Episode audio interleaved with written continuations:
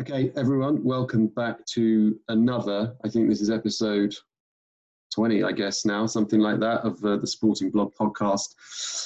Um, we've got some really, really cool guests lined up, um, and today we're starting with um, probably my favourite one of the lot. Um, today's cast is really going to be focusing on about the mental side of sport at the elite level and what it takes to not just to get there, but to stay there and to stay there for a long time. Um, so I'm really pleased to be joined by Rob Fahey, current world champion of uh, real tennis. And look, just for the listeners, we're not going to go too much into what real tennis is and all that shit today because uh, we've done a podcast on that. There's a million articles on that. We'll touch on some of the aspects of the game that make it a little different to others. But uh, Rob, welcome. How's it going? It's going very well, thanks, uh, Chopper lovely to be here. Yeah, and so you and I have known each other for a while, just because uh, you know I I play this game real tennis as an amateur and uh, the sister sport rackets. Um, but I suppose we better do this for the millions of listeners out there that um, that don't know much about the game or yourself. Can can you just do the the elevator intro into how you got into real tennis and um, where it's taken you up to now? Yeah, so real tennis, it's, it's in a lot of ways a difficult thing to get into um, purely, you know, geographically mostly because there are only 50 courts in the world. And there happens to be one in my uh, hometown of Hobart in Australia. And uh, so right at the kind of time where I was uh, heading off to university, I decided that um, some part-time work would be handy, uh, just to kind of you know make trips to the uh, the uni bar a bit more fun. And right at that period, the Hobart Real Tennis Club um, advertised for a position to come and help the current professional uh, on a part-time basis. And pretty much all the job ad said was um, good racket skills required. And at that time, I was the number one tennis player in the state. So I figured, well, I think I, I checked that one box, uh, went along. 16 of us applied for the job. And a couple of interviews later, um, I got the job, and the kind of rest is history. So, just for reference, um, that was back uh, in what year? I'm just trying to look at your. You, I'm trying to look through the. Just so the listeners know, I've got on one one screen. I've got kind of Rob's career achievements, and there's a lot of scrolling you have to do to get, to get back to where where it all started. So it was 1987. Yeah, so 87. Yeah, uh, Spurs lost a really bad cup final that year. That that year is etched in my memory. Um, so from you know essentially being an assistant pro. Uh, so let's just actually just briefly um, because we're going to get on to all the cool stuff. But what was it like picking up a brand new sport? Because you know I remember starting these games, and for me, as a, I guess I was about twenty-ish. Um, starting these games, one of the fun bits was it was brand new because I played every other sport to death, right? And I didn't have what we're going to talk about the determination or the dedication to move on in those games. So for me, it was really interesting discovering a new sport. What, how did you find starting something brand new? Yeah, I mean, a similar reaction, I guess. I think, you know, the first time you walk onto a real tennis court, you're kind of struck by like how insane it looks. Yeah. And, and, you know, once you start striking the ball and you, you know, the feeling of that hard ball on a tightly strung racket, it's, it's quite unique almost and yeah, like you, I just thought like, you know, what, I'm without really realizing it, but I thought, well, I'm, I'm totally ready for a new challenge here. Like this, this is just great fun.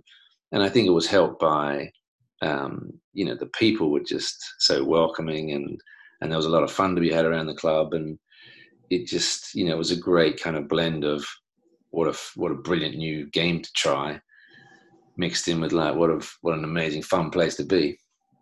Yeah, and it's worth pointing out to those listening who don't play these games. Well, I say games. I keep I will mention the two because rackets and real tennis are so closely linked. But there is a very active social scene around the uh, around the sports, which um, why there's a lot of social participants uh, in the game. So yeah, look, I just said the same thing when I first started playing. Um, I realised there was a lot more to the games than just being able to hit a ball and then going home. It was you know it was actually not the done thing to go straight home after playing. But so um, just to put things into a bit of context, so you started out there, you were heading off to uni, all the rest of that stuff. Did you how long did it maybe take you to think there might be a, a job, a career in this, or did that kind of happen eventually? Yeah, I mean, I think it was probably a little bit later. I didn't. I guess I never really looked at the career side of it, but I was enjoying the sport side of it so much, and I was quite lucky in that uh, the Hobart Club hosted the world. Uh, sorry, the uh, the Australian Open um, after probably about six months after I started, and so you know, even though at the time I you know I could hit a ball pretty well, but I had no idea what I was doing. So it was just it was really good timing to see the best players in the world and to sit there and watch. And and I just kind of thought first of all like they're way better than I thought they were going to be but but that only kind of spurred me on to be like well you know I think I can do a lot of this stuff. And and I I could definitely see myself beating these guys you know question of when and and with, with any sport that it's always harder than you think to get to where you want to be yeah, and you and I have actually spoken about this before, probably in a social occasion, about the the extraordinary awareness of, of levels in sport. You know, you, you can be a good county player of squash or tennis, and then there's this other level that you think, wow, these guys are so good. And of course, there's 15 more levels above that that are just stratospherically good. So when you're starting out a game, and especially a game like real tennis, uh, you don't you don't realize until you see. Well, I, and because the game isn't really televised or whatever, you don't really see the the level until you're courtside and you see what people are capable of, especially when it comes to things like retrieving and target play and the kind of unerring accuracy. So we fast forward along um, just a little bit. Looking at your your first like if you like major successes around the early 90s, so 93, he picked up a bunch of opens, uh, US Open, French Open, and the Australian Open all in one year. At this stage, and you know, this where we'll get into the stuff. At this stage, what was your your desire level for this sport? Because obviously, you said when you first started playing, you've seen some of the, the, the good guys, realized how good they are. You probably got to put in a bit of work to to get near that level. What what was your what was your like mental ceiling at this point? Was this like I want to be world champion? I want to be best player, or was it just like you know I'm enjoying the ride and it's good, it's good fun being on tour?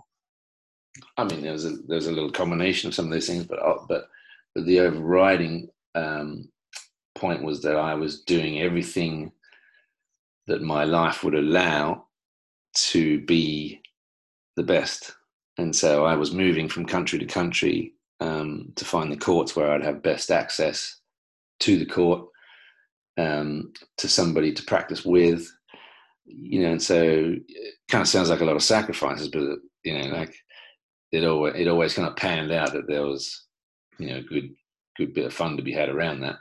Of course. But ultimately, you know, it was it was get to somewhere where I could practice as much as I wanted with somebody that was worth practicing with, and just do more than anybody else was doing, pretty much.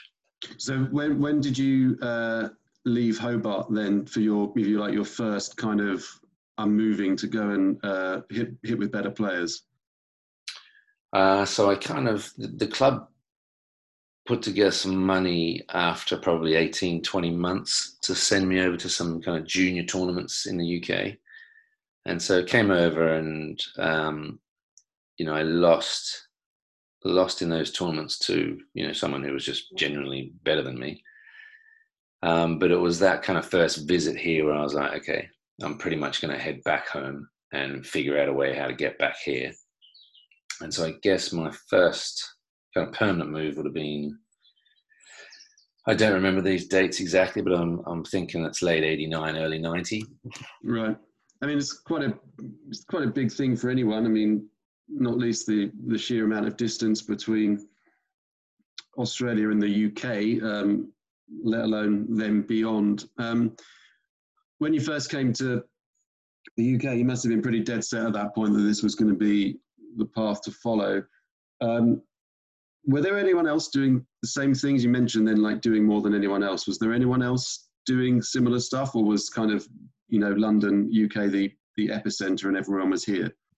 Uh, well, I didn't move to London as it turned out, but yeah, there were a lot of people doing it because I, I think, you know, some of the reason behind some of the early success was that the, the really top players were kind of getting towards the end a little bit kind of Federer and Nadal now, where people think, you know, maybe they've got, you know, two, three, four good years left, but it was definitely that they were at that level. And so just just by virtue of being a much younger, you know, more aggressive kind of person and player, you were going to get them at some point just through through nature.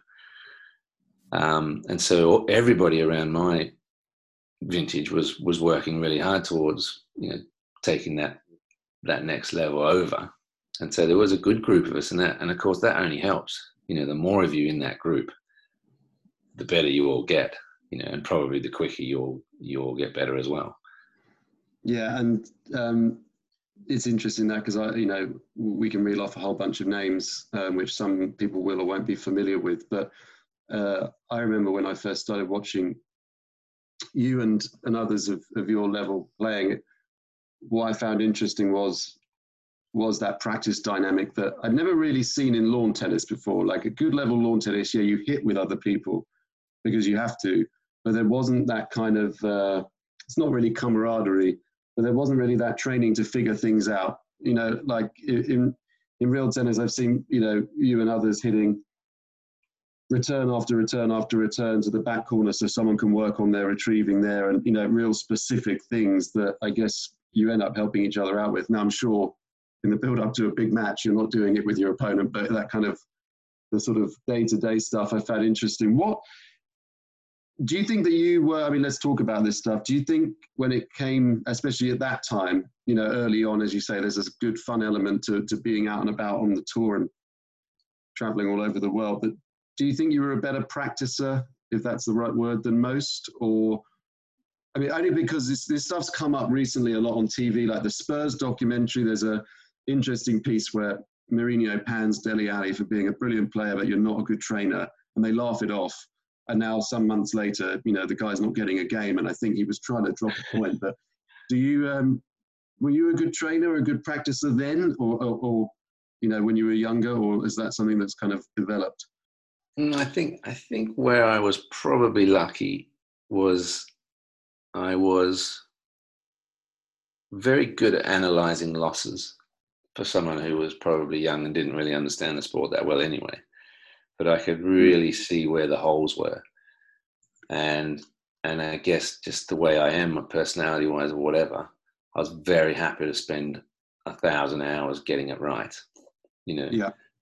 And so yeah, my practice would have been very specific and very efficient, but it would have been based around a problem that that I thought I had.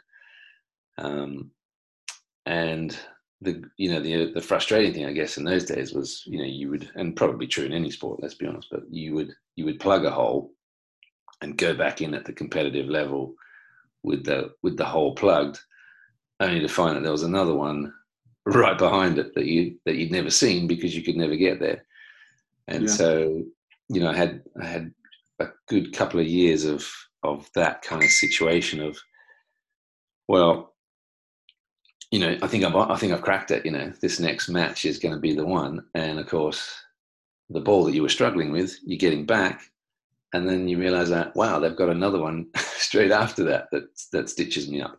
And so mm. back to the drawing board again. And so there was a lot of years of of that type of practice of going, okay, this is an issue, sort it out. You know, and that's some of them take a long time to patch up. Sure. And but, do you um, think a lot a lot of that comes from your opponents finding a finding a, a weakness or, or an issue, or is it just you know learning the game? Well, again, there's a bit of both. I mean, the game's so hard. You know, there are certain things that everybody struggles with, and until you get to a certain level, you don't realize it's an issue. Yeah. Um, and then there's another side of it, which is you know maybe it's a technical issue, or you know you can get found out by your opponent, and so some of it's just what the court does to you, and definitely some of it's what they can do to you. Yeah, I actually really geek out on this stuff all day, especially in, in a game like uh, real tennis where as a beginner anyway, when you start playing, there are certain things that you just think, my goodness, how can I ever conquer this? Like, you know, that any beginner would, would struggle, you know, to take a ball off the timbre, for example, and then one day it just, you suddenly read it, like, and, and then you can take it and, you know, and stuff like that. And yeah, there are many, many things in that mysterious game that I still struggle with that I can't believe, but then again, that's because I don't work very hard at it. Um, so if we just look at it, I've got it on the screen here. Around that like early 90s, mid 90s period, you know, there's a lot of tournament wins. You become world champion for the first time in 94, specifically around that, because if the listeners don't know, the world championship in real challenge in real tennis, sorry, is is on a challenge basis. I guess the closest thing we have to it in other sports maybe is boxing, where the you know the, the incumbent world champion uh, is there, and then others have to earn the right to challenge him or her over a, a fairly grueling period. Um, best of 13 sets, isn't it, Robin? Uh, World Championship. Yeah. Yeah. Um, which, if any of you have played any sport uh, for any length of time, knows a fucking long match. Um, specifically for the for your first World Championship, was the training there, the, the, the sort of determination element, um, was that different to just the lead up to you know these other tournaments? As, as I said, you won the French, US, and Australian Opens in '93, and then the Aussie Open again the following year, and then that's the World Championship year. Was the training different? Was your mindset different for that sort of thing? Well, I suppose the you know the, the problem with your first one is is such a different format, and you've basically got no way of knowing what it's like mm. and therefore kind of no way of really knowing how to prepare for it. And so I, I don't, I don't imagine it was that different. You know, I was clearly kind of riding high in terms of form, and I'd had I'd had wins over the, you know, the the player that I was going to be playing. Um, Who was that? Ninety four. Was that was that Wayne Davies? Wayne Davies was world yeah. champion, and so you know, like I said, I had I had beaten him at that point, and but it, just going into a, a, you know a five day best of 13 match you just you, yeah. how can you possibly know what it's going to be like? And actually as it as it turned out he he offered a home and away match.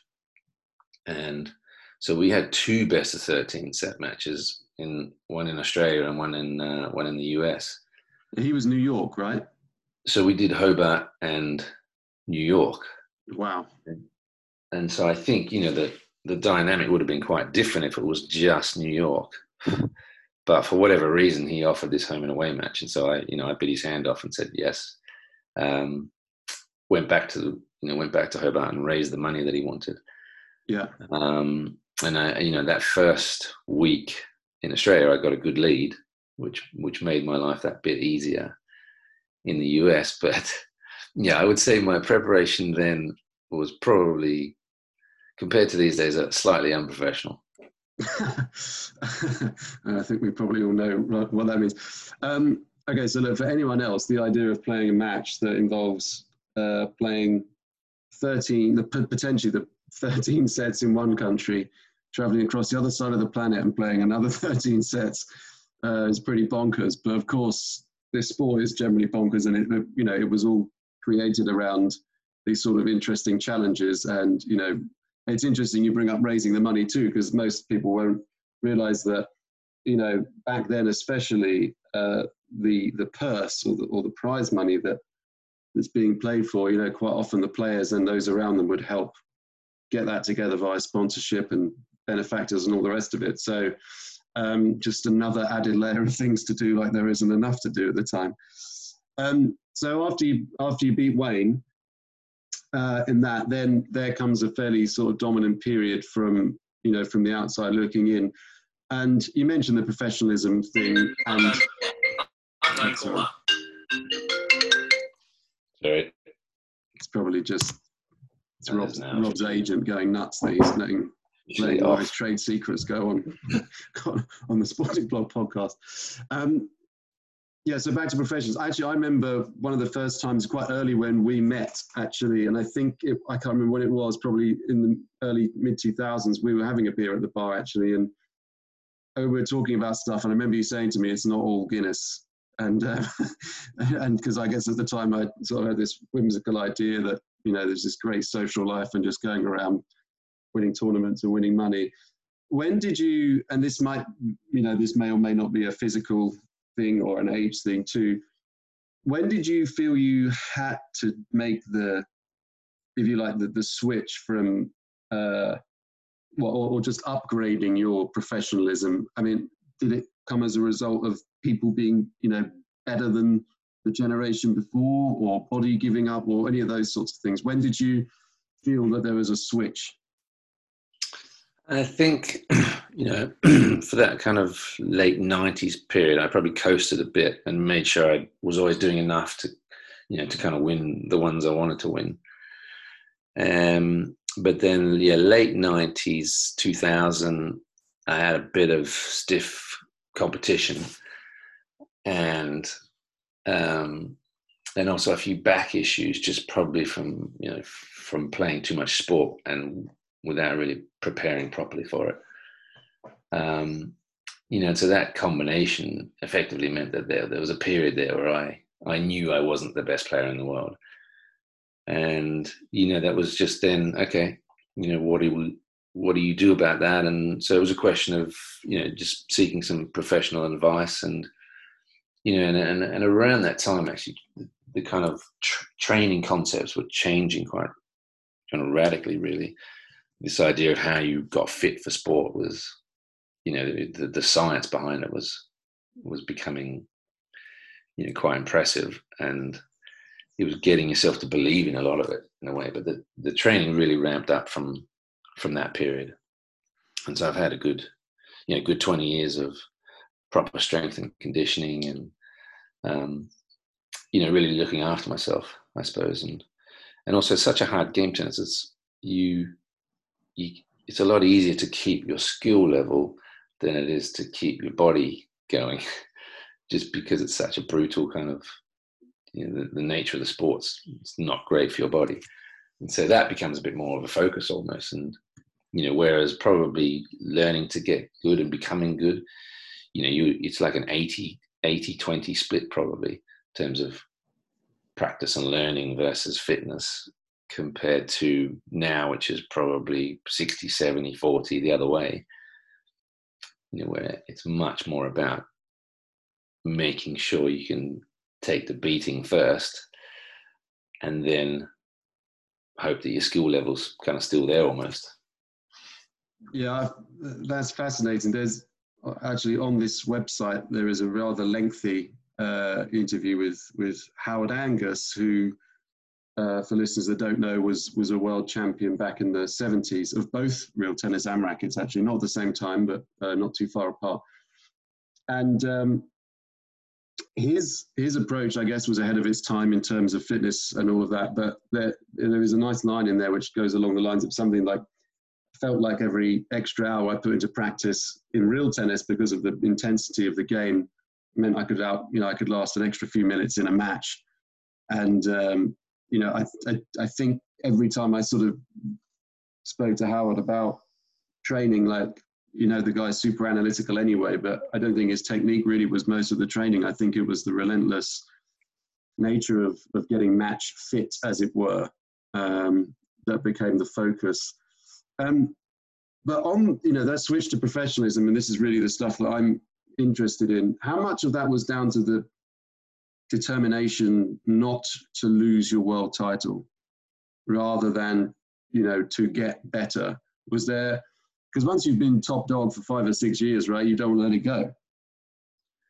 Uh, well yeah i mean it was all and i guess in a in a slightly back then the opens were a little less relevant because it wasn't it wasn't always that much kind of money in them. Um, and so, you know, your desire to be at every open and win every open was slightly less back then. Whereas the World Championship was that kind of, you know, it was the it was the jewel. And so, you know, all my preparation would be around that. And and as it became every two years, you know, you would you would have a two year cycle in your training. Um, you know, so 2004 World Championship, I think my training started second half of 2002. Wow. And so by the time you get to 2004, you know, you, you're, you're ready for the Olympics. and, and so you kind of, when you're on court, you're, you know, it, it just gives you a feeling of invincibility. You know, you just, you're thinking, oh, well, I'm so strong. I'm so fit. I've worked on everything. Um, it's going to take a miracle to beat me, you know, and, that, and that's not true, but mentally, that's where you are. Yeah, and um, I love that because I think uh, there's a lot of people, whether it's playing a sport or even just having goals at gym or running, whatever it is, that kind of long, long-term goal helps you kind of get there every day and start piecing things together.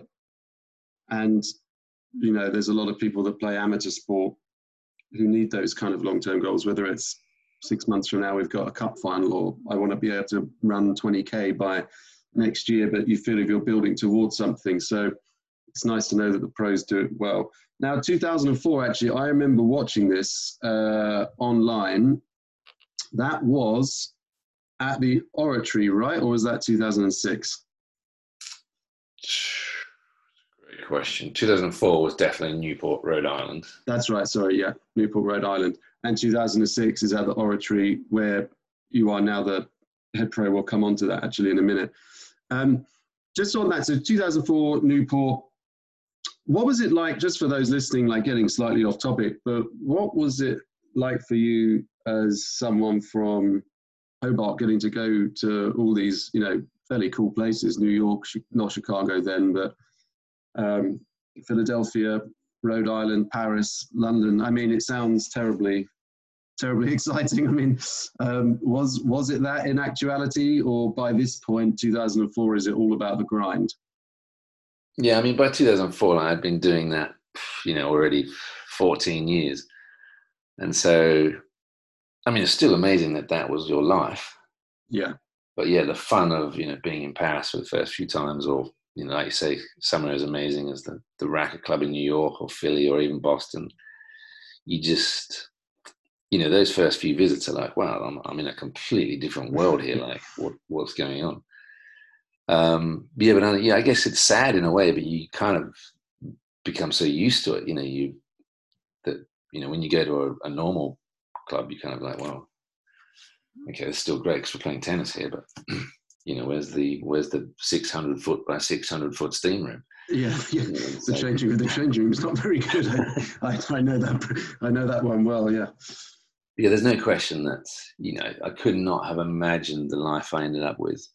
Um, you know, back in the late 80s, it just you know I was I was tracking you know a normal young guy's life in in Hobart, Tasmania, and um, you know just you know they could have picked one of the other boys to do that job, and that would have been it and just just a little bit of fate there. Just I got a random part-time job and uh, changed my life quite drastically.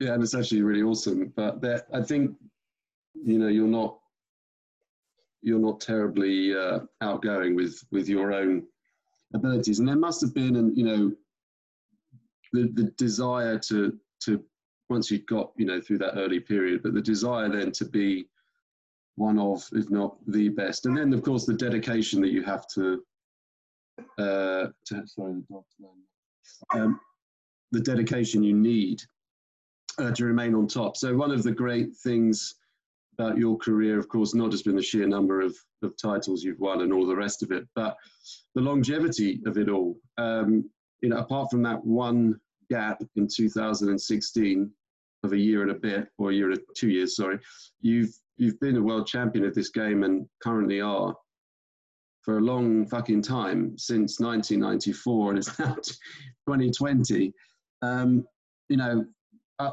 mind boggles um, but th- there's a serious amount of dedication in there to the sport because of course you know one could could retire from you know match play and uh, have a very nice life as a club pro or as a touring club pro, whatever. What, you know, is there something you could put your finger on as to why you stayed motivated and the determination's been there to stay, you know, at, as close to the top of this game as, as can be? Yeah, just I think ultimately it comes down to the fact that well, you know, we're quite lucky in that we're not competing week in week out. Because I could definitely see 26 years later that would be a bit tiresome, and so you, you the game almost keeps you on competitive edge because you know you, you're going a couple of months at a time some of the year without competing. And so you, you do still love competing because you're not doing it day in day out. Mm. um, and i think you know i was realistic in that you think well i can't be up all the time. And so you just you pick and choose. And i think the other thing i i probably did very well through my career was if somebody was doing something better than me i wasn't too proud to kind of go actually you're genuinely better at that than i am. I'm going to do it how you do it. Um, you know, and just even after being world champion for, call I don't know, randomly call it, you know, 15 years or whatever, I was happy to go back to the drawing board to sort something out based on the fact that I'd seen someone do it better. You know, and so there's lots of little things that I've I've built into the way I look at it. But again, it was like it was that two year kind of rolling goal for me always. It was like you could basically, if you wanted to go and live on a beach for a year, you could because yeah. you know you wanted to be back in peak condition for that second year.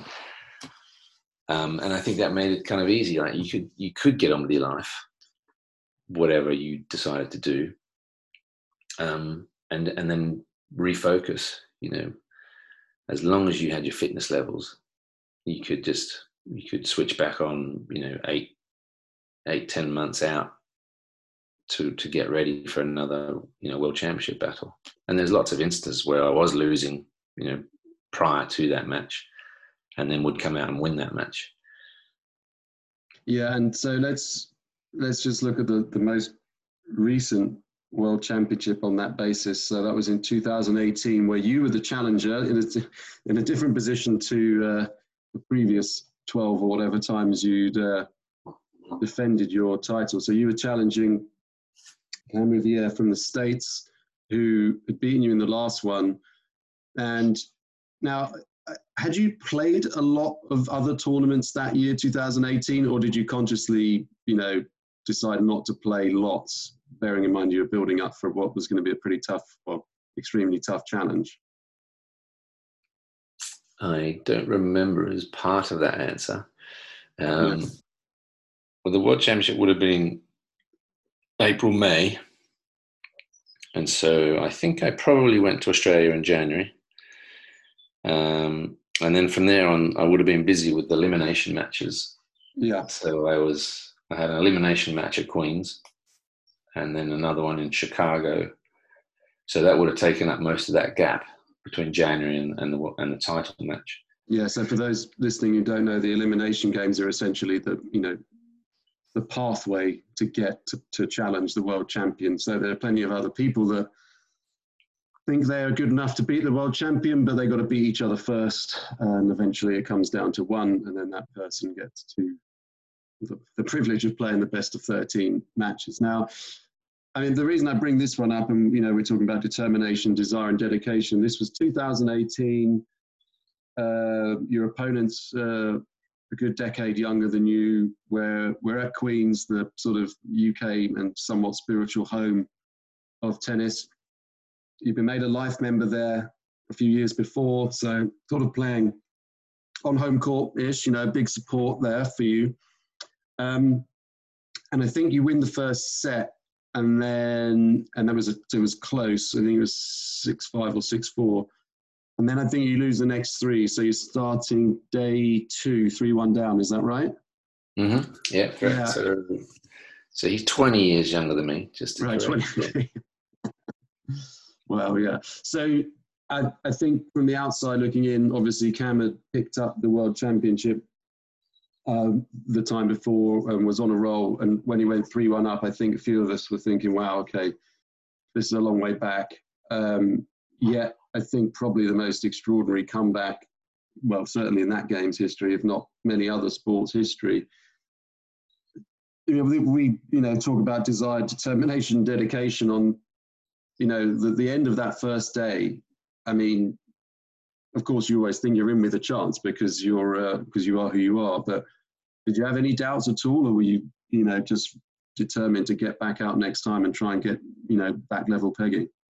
Well, I think I mean even prior to that first day, um, I was extremely worried about getting any sets, and you know, I'm slightly I suppose as I've got a bit older, I, I get slightly concerned about not being able to put on a, a kind of a show for spectators, and because it's quite easy to get steamrolled when you're 50.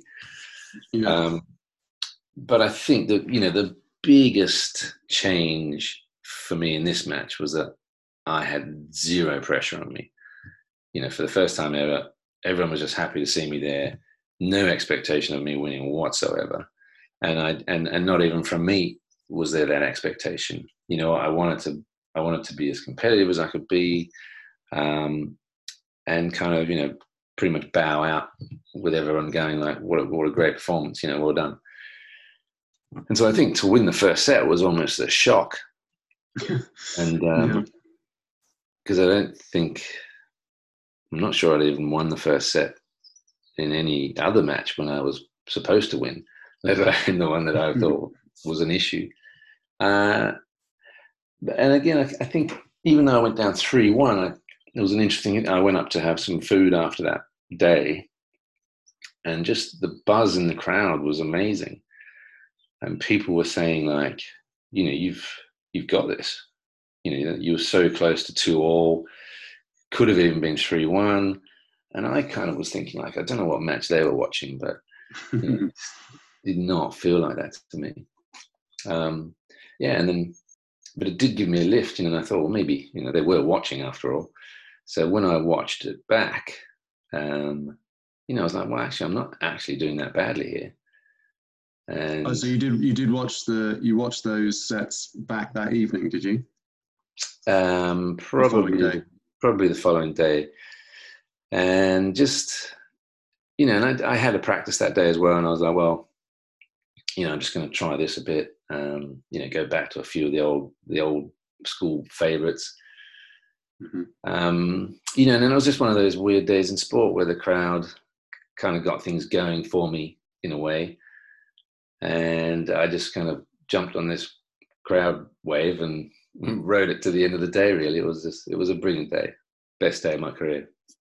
Oh, that's cool, and I and I remember too because uh, I was in and out of the club that that that, that whole week actually, and uh, we had the TV upstairs, and you know sneaked into the gallery here or there, and yeah, it really was one of those things where it's like we, we on our WhatsApp group, like our Rackets WhatsApp group, someone has said he's not actually going to fucking do this. Is he? Like, it's like this will be like the mother of all piss ups. Of course, that's our priority all the time. It's like, how's the party going to be if this wins? So, um, just talk just briefly because you know everyone's always bangs on about this stuff, but you know physically after four sets of tennis, most people are going to be a bit sore the next day. Uh, the amount of punishment you put your body through. actually, one thing I just wanted to mention, just on that, your body shape also changed quite a lot, right? So I remember there was a period where you got pretty big. Um, I guess that would have been the sort of mm, 2010, 2012, 14 stage. I don't know. Um, and obviously carrying a lot more muscle, but that has its own perils when you're playing a game like tennis. You leaned down for this one quite a bit. Um, did that help in your recovery at all, or hinder? Uh, I think that kind of, I mean, oh, it almost certainly does, yeah. But you know, the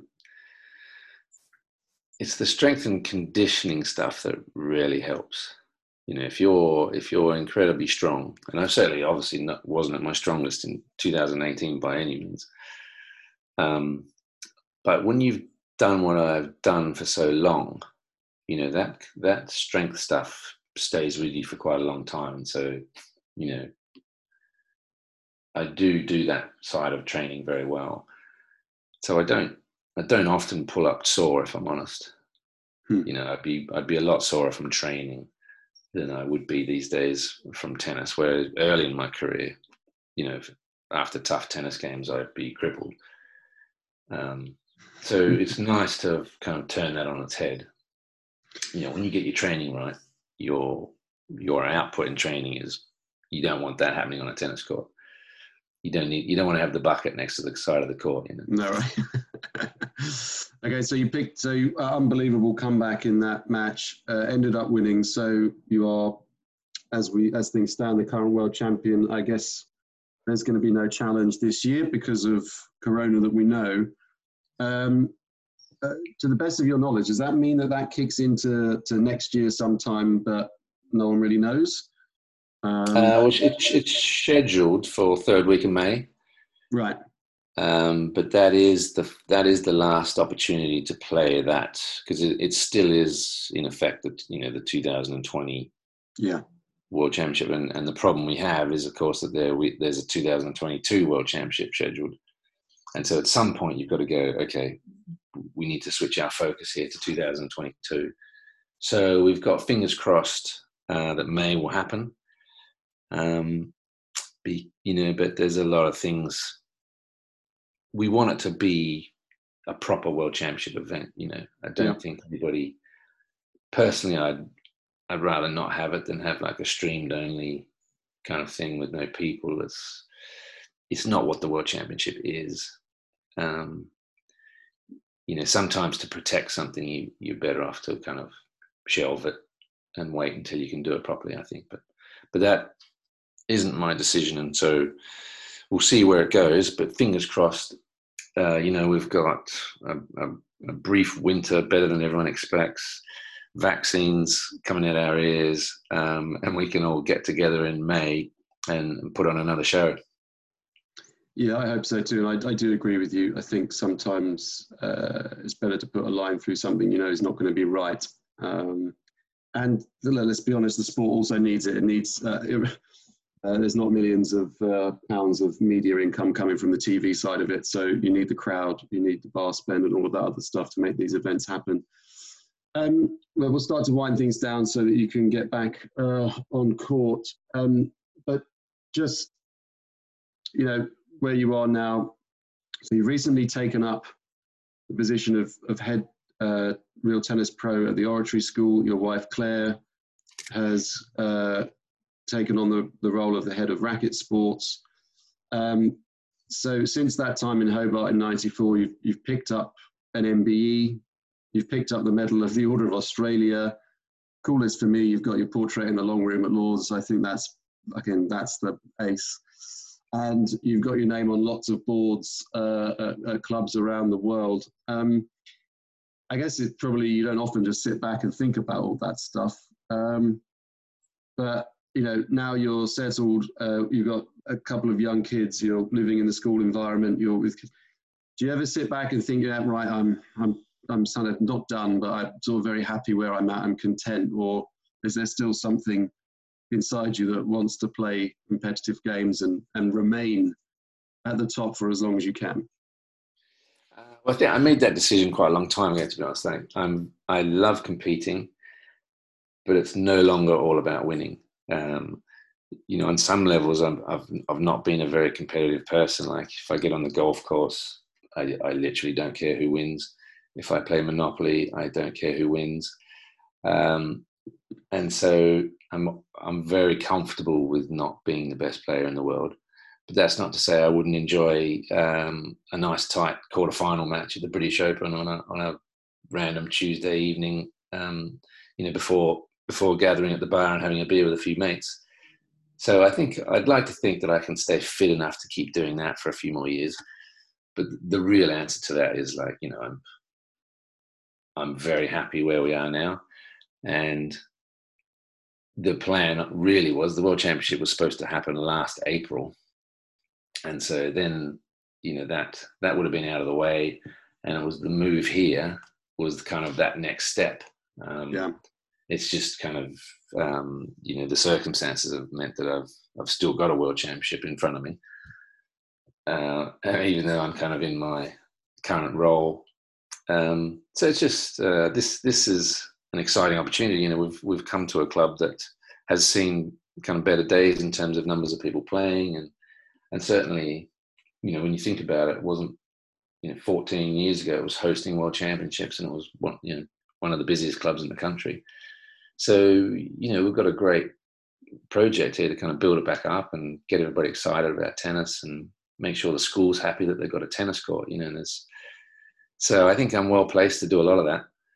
And you know, a bit of support from from the locals coming back into play and and there's already some good good early signs. So you know the tennis is always going to be a part of my life because i just you know i love it but um you know this is definitely my new focus i guess great and i look forward to coming and having a hit on the uh, court it's actually probably uh almost the closest court to me now i think um so once you're uh, once you're fully settled in and there's a few spare hours, I'll come and uh, we can work on the many holes that are in my game. Um, Rob, thanks a lot. Look, um, it's very kind of you to take time out of your day. Uh, we haven't seen each other for ages because of COVID and all the usual social stuff not happening, but maybe before the end of the year, um, we'll catch up for a beer or whatever. So it's uh, it was great to see you and um, thanks for making the time. Look forward to it and uh, you're very welcome. Take care. All right, mate. See you later.